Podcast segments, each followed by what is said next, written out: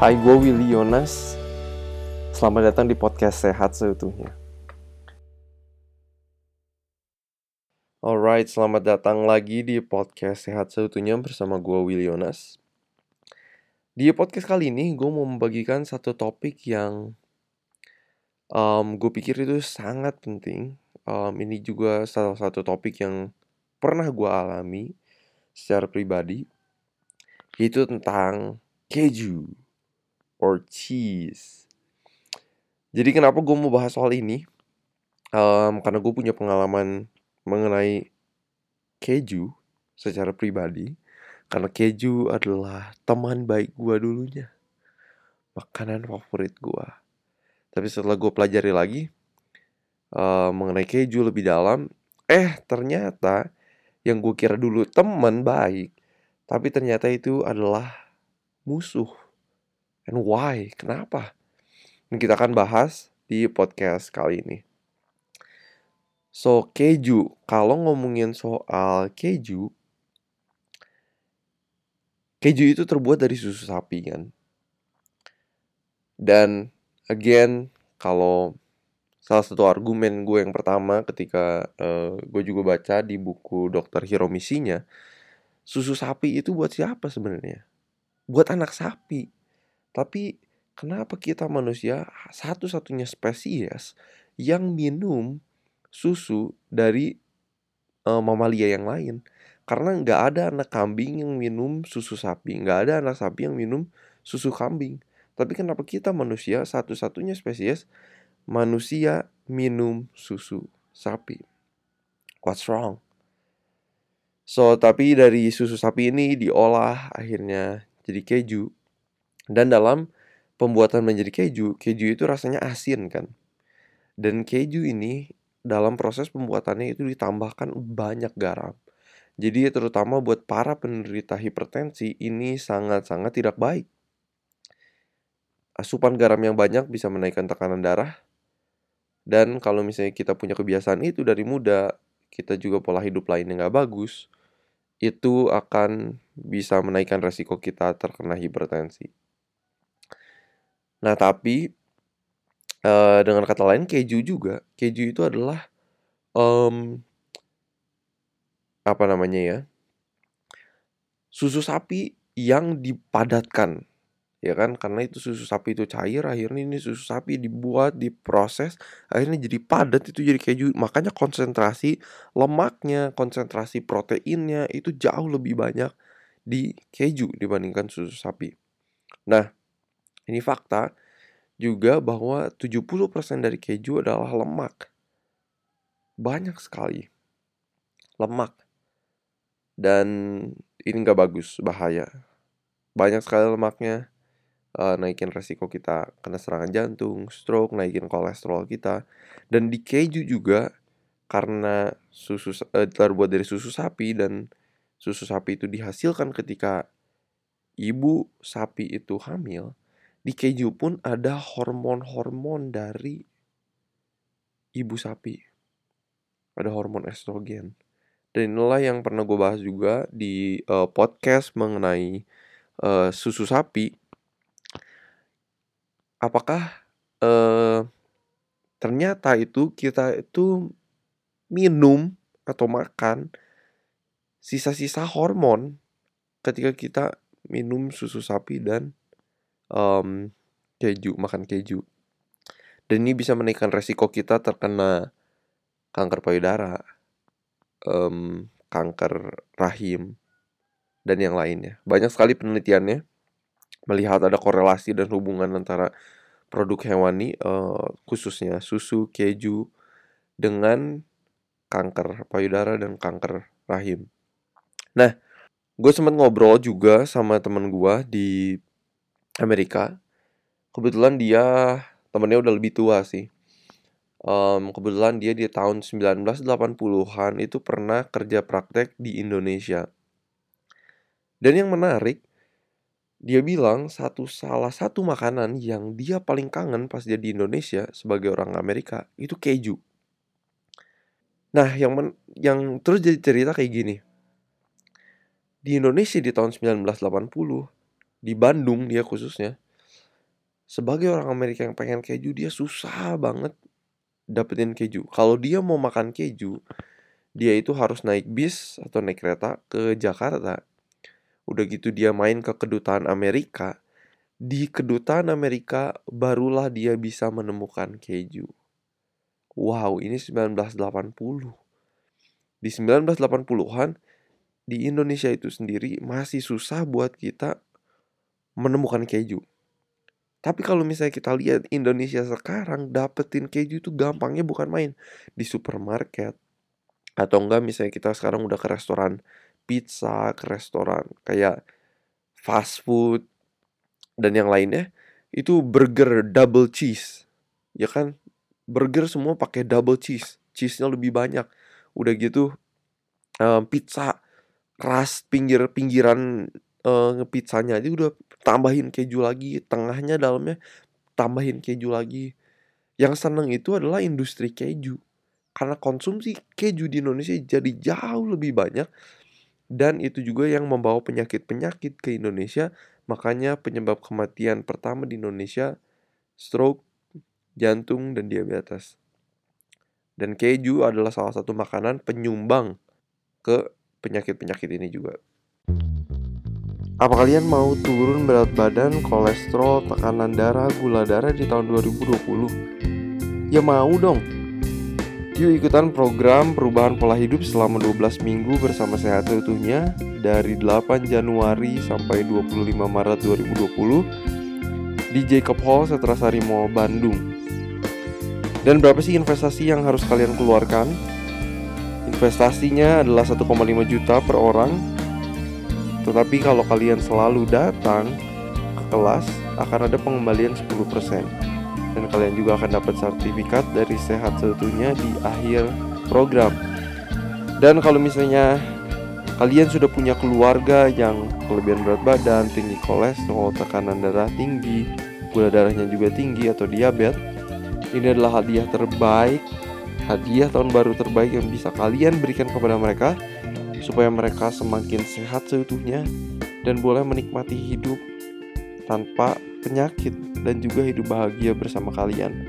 Jadi kalau kalian sayang keluarga kalian, care sama orang tua kalian, opa oma kalian, daftarkan mereka ke program ini. Kontak kami di WhatsApp 0811 218 3003 atau boleh juga melalui IG kami Instagram di setuhnya atau kalau yang mau email boleh di sehatseutuhnya at gmail.com Yuk tunggu apa lagi? Daftarkan orang-orang yang kalian kasihi Orang-orang yang kalian pengen hidupnya lebih sehat Ke program perubahan pola hidup bersama Sehat Seutuhnya.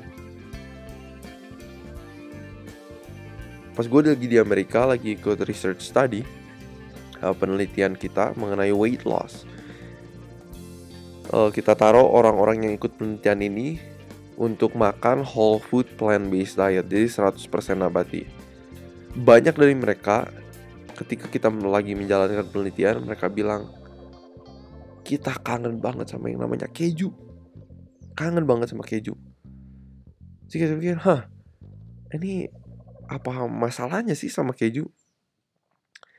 Nah, sebenarnya ini yang menarik sekali di soal keju. Jadi mentor uh, salah satu mentor gua pas gue di Amerika, Dr. Neil Barnard, dia adalah presiden Physician Committee for Responsible Medicine. Dia nulis satu buku yang namanya The Cheese Trap. Jebakan keju ya. Nah, ternyata jadi di keju itu ada satu hormon, uh, sorry, di keju itu ada satu protein yang namanya kasein. Di susu sapi juga ada tapi protein kasein ini jauh lebih banyak di keju karena keju itu susu sapi yang dipadatkan. Jadi kandungan protein kaseinnya itu jauh lebih banyak. Nah, ketika protein kasein ini kita cerna, kita keju itu kita makan, protein kasein ini kita cerna, salah satu hasil ya uh, senyawa yang uh, ter, terbuat atau tersisa dari proses pencernaan ini adalah namanya casomorphin. Casomorphin. Nah, kalau dengar nama atau kata casomorphins, namanya mirip apa sih? morfin bukan sih? Itu senya sejenis narkotika atau heroin dan yang lainnya. Dan kasomorfin ini bisa menempel pada reseptor otak yang sama seperti kalau kita itu pakai heroin dan narkotika, walaupun dalam skala yang jauh lebih rendah. Jadi nggak bikin kita fly. Tapi kasomorfin ini cukup nempel pada reseptor otak yang membuat kita itu ketagihan. Karena setelah itu hormon dopamin naik dan hormon dopamin ini yang bikin kita feels good. Jadi memang karena si keisomorphins ini makan keju itu bikin kita ketagihan karena makan keju keisomorphins yang nempel pada reseptor otak menaikkan hormon dopamin yang bikin kita itu feels good. Ini salah satu masalah dari keju. Karena protein kasein itu jauh lebih banyak di keju, makanya orang-orang itu susah banget tinggalin keju, tapi susu sapi itu nggak terlalu bikin kita ketagihan, tapi keju. Wow, tapi dan kalau kita pikir-pikir coba ya, banyak sekali sekarang makanan Indonesia yang dikasihin keju. Martabak dikasih keju. By the way, martabak itu nggak sehat ya. Banyak menteganya, gulanya, susu kental manis. Wah, ngeri banget. Sorry to say itu makanan yang menaikkan resiko kita terkena serangan jantung, stroke, diabetes, dan lainnya. Di Indonesia sekarang kalau makan pisang goreng aja atasnya dikasih keju. Kue-kue kering, semua ada keju. Um, di makan jagung rebus aja sekarang dikasih keju, kasih susu kental manis pizza semua kerasnya pinggirannya semua itu tambah lagi pakai keju bolu ada kejunya semua dikasih keju ngeri sekali dan ini uh, buat para laki-laki ini ada satu penelitian yang gue mau mention tapi perempuan kalau kalian care sama pasangan kalian kasih tahu juga soal ini jadi ada penelitian di University of Rochester di Amerika Serikat um, meneliti 189 laki-laki yang berusia 18 sampai 22 tahun. Jadi ini laki-laki yang masih muda sekali. Dan yang mereka temukan semakin banyak mereka makan keju, semakin rendah kemampuan bergeraknya sperma dan juga bentuk sperma laki-laki ini menjadi tidak terlalu sempurna. Jadi ada ada hubungannya antara keju dan kesehatan sperma laki-laki. Semakin banyak kita makan keju, produk-produk hewani yang lainnya, produk uh, susu terutama, menurunkan kemampuan bergerak atau berenangnya sperma dan juga bentuk sperma itu menjadi tidak terlalu sempurna. Menarik sekali. Jadi hati-hati kalau kalian tetap mau subur laki-laki mau punya sperma yang sehat be careful with cheese. Hati-hati dengan keju.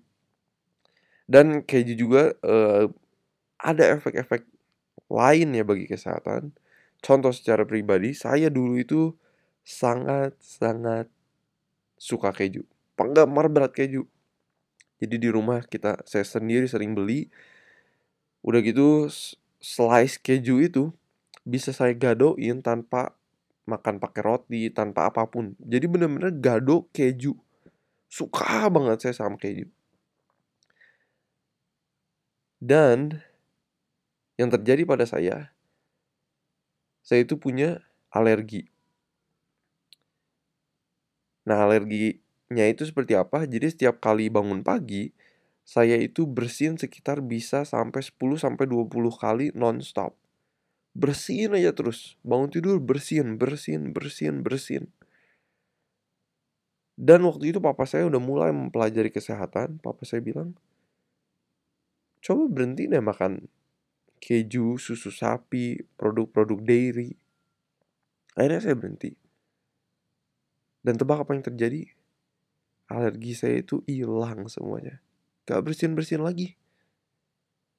Dan saya juga kebetulan punya mentor dokter di Amerika ketika saya kerja praktek di Washington DC dia punya pengalaman yang mirip.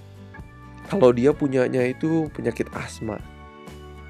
Dia punya asma akhirnya dia makan whole food plant based diet atau vegan dia eliminasi itu semua produk-produk susu sapi keju dan yang lainnya. Dan guess what? Semua asmanya itu berhenti. Yang selama bertahun-tahun dia punya dia harus pakai obat. Sekalinya dia berhenti makan keju makan susu sapi asmanya itu hilang semua. Wow. Inilah efek-efek lain dari keju bagi kesehatan kita so watch out guys. Um, soal susu sapi keju um, susu sapi itu buat anak sapi sekali lagi mau gue tekenin. Um, hati-hati dengan keju. Keju sekarang udah di makanan Indonesia banyak sekali. Jadi gue harap ya, podcast kali ini yang bakal gue yang udah gue bagiin bakal bikin awareness di hidup kalian.